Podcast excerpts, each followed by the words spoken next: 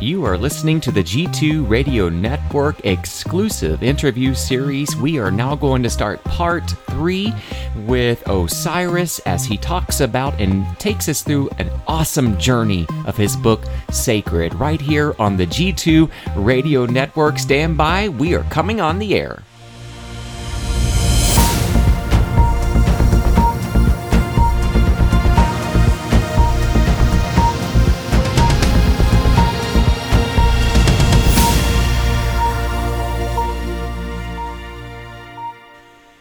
We are back with Osiris on the G2 Radio Network, a special interview about his book Sacred.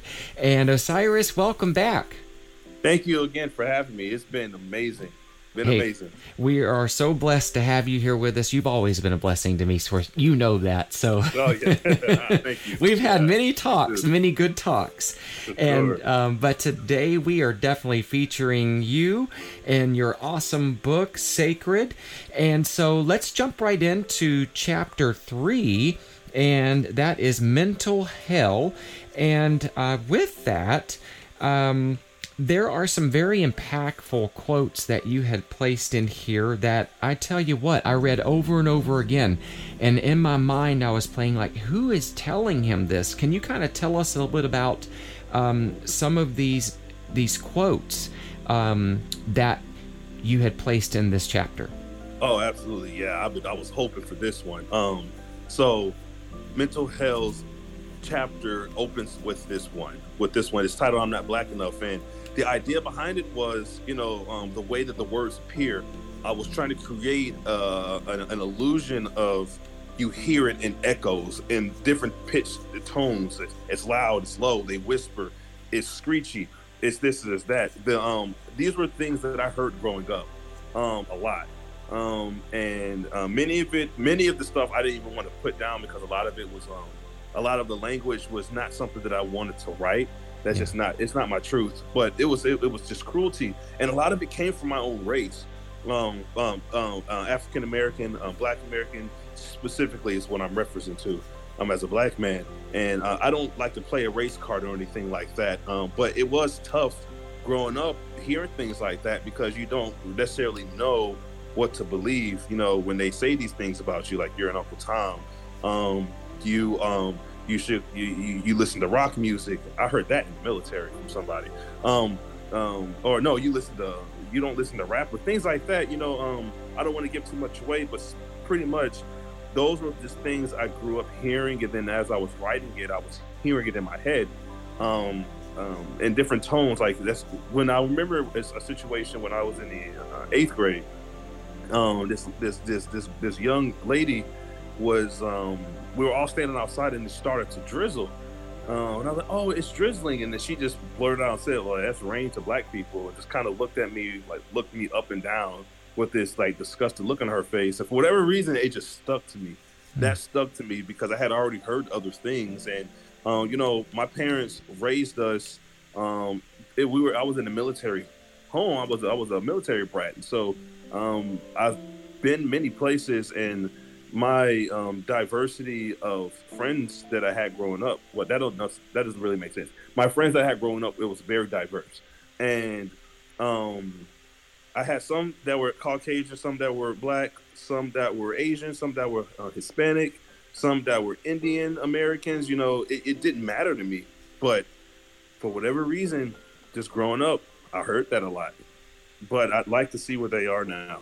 Those people that make fun of me yeah. because many of them, um, you know, it was a phase in school, I, I, suppose, but I've heard things about some of the people I went to school with that they just never escaped it, and those are the ones I'd like to. I would love to have a conversation with them, like, you know, what what hasn't changed? Why why were you cruel to me like that? Um, that's why I wrote that. yeah very impactful. But you finished on that page something that uh, is very inspiring, and it is telling yourself affirmations I'm enough. Mm-hmm. And yep. repeated it. And that's important. It helps to try to. It's important that for every negative comment we may make about ourselves or somebody else, that we counteract it with a positive one. And I love the fact that that you that you ended that one page with something positive, um, tied it all together about the emotion and and how that negative um, impact, and then boom, you came up with the positive affirmation like, uh, uh no, I'm not even gonna entertain that. Exactly. Yes, that's perfect. You you hit it perfectly. And kind of let's talk about my name is nothing. Okay, let me. Um, this is going to be one of those that I'm going to read um, to you all. So, um, spoiler alert for anybody. no, thank you all for listening to this. Okay, so this is one. It's just a it's a three line poem, and it's titled "My Name Is Nothing." So just listen to it really quick for me, please. when you have nothing, you feel nothing. When you have everything, you ignore nothing. Never forget where you came from. So, um, this has several different meanings in it. So, one is the person that is speaking, their name is nothing. They're literally like, Hi, my name is nothing. What's your name? So, this person's name is nothing. So, they're saying, when you have nothing, you feel nothing. When you have everything, you ignore nothing. So, pretty much once you have everything, everything is generally like people who have a lot of money, people who have, you know, riches that when you see somebody on the street that's homeless who generally doesn't have anything, those people ignore the people who don't have anything. However, on the, on the flip side to that, if you are that person that was nothing, you have nothing at one point in time. You don't feel anything. But once you have everything, you actually don't ignore anything because you know what it's like to have nothing. So you help those who have nothing. And so, um, there we go. Let me go back to it. So um, uh, that's what I was referencing. It's just uh, a couple of things where it's important to not. It, it's important to just don't ignore people just because they um, are in a situation where they appear to not match the, the I guess the ideal person what you're thinking. Pretty much, what's the term? People reference a lot of people. I don't reference them as this, but many people who are homeless are unfortunately referenced as bums. Um, and I don't necessarily think that that's a good thing to do. Um, but that's what I was talking about. Many people who don't have anything, um, they don't feel anything. And when that same person makes it out of being homeless and they have everything, then they go back and they help those who don't have anything. But on the flip side, some people who don't have anything, once they do have everything, that person still ignores them. So I don't know. That might be a little confusing. That's kind of where my head was at in that one, but I just wanted to point that out. No, that's that's it's so true. Um, and there are a lot of stereotypes out there, a lot of derogatory comments made towards um, very marginalized populations, vulnerable populations, in those negative contexts uh, can really turn off people and their ability to want to help because that's all they listen to. And um, but no that that that makes a lot of sense. And i hope that it made sense to folks out there and i know it did. So they're actually probably thinking about that in their own lives and what they see in their own environment what they feel in their own environment and and work through that. They're working through that. So yeah no that's that definitely is very impactful. Now your parents have been very impactful on yes. you and um, I know you've shared with me a little bit about them uh, in our conversations, but they've been very instrumental in your life, and you even wrote about that in your book. So, what are their thoughts about seeing their impact on you in this book? Yeah, they loved it. They um they were honored, both of them. They were uh, honored um, that I was that I spoke about them specifically. I know I spoke about like my brother and sister, but like my parents, you know, the first I'm, i was the firstborn, and you know, um, all all three of us, my sister, my brother, um, we've been able to just make our parents proud, and they were just really grateful for being able to hear it. I know my mom would sometimes talk about, you know, like you don't really ever know the impact you had on your child. You just, you know, you raise them, you do the best that you can, and then they press on with life. And then if they come to you willingly and talking about, hey, you made me, you helped me feel this way, you helped me do this. I feel grateful because of this. That's awesome. But I think actually, you know, because I can't, I asked them, can I write about them? And they were like, really? Like, yeah. And so I wrote about them. And then when it, when I sent it to them, I sent it to them in a, just a long text message. Then my mom almost started to cry, and my dad was just like, he just felt grateful for. He's like, I'm really happy, you know, that you feel this way about me. You know, like um, and in, our community, in the black community, a lot of fathers, um, we get shunned upon. Unfortunately, yeah. I don't have a statistic to back most of it up, but it's just growing up and I hear about it. Like a lot of black fathers, unfortunately, they walk away from your life. They go out to go get milk and they don't come back.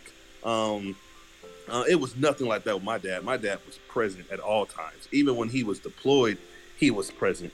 Um, he did as much as he could with what he had and never complained about it. Same with my mom. And so they instilled that in my brother and sister and I.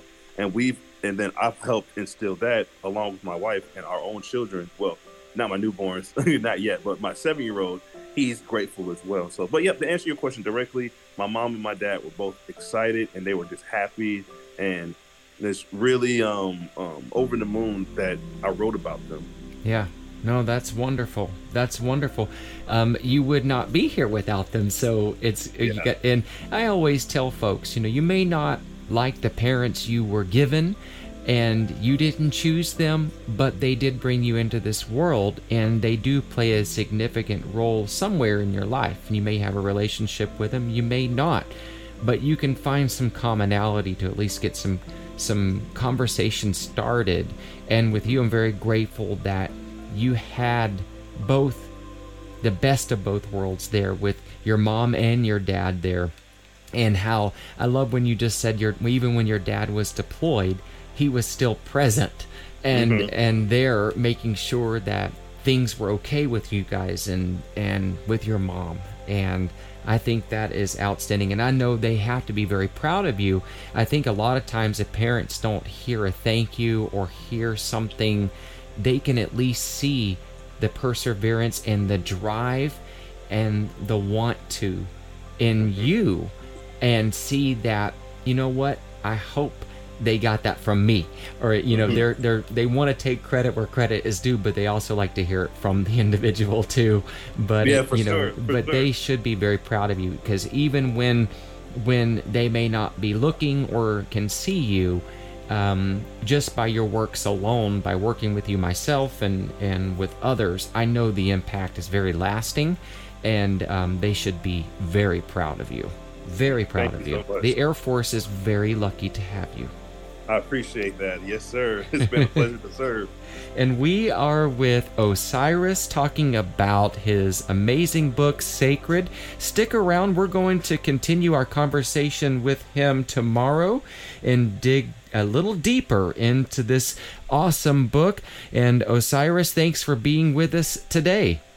Thank you again for having me. Uh, I look forward to seeing you all tomorrow and you are listening to the G2 Radio Network exclusive interview series. We are interviewing Osiris, the author of the awesome book Sacred. Check out the G2 Radio Network Facebook and Instagram pages for the links to pick up this book from Amazon or pick it up from Barnes & Noble. Stay tuned for part 4 tomorrow on the G2 Radio Network.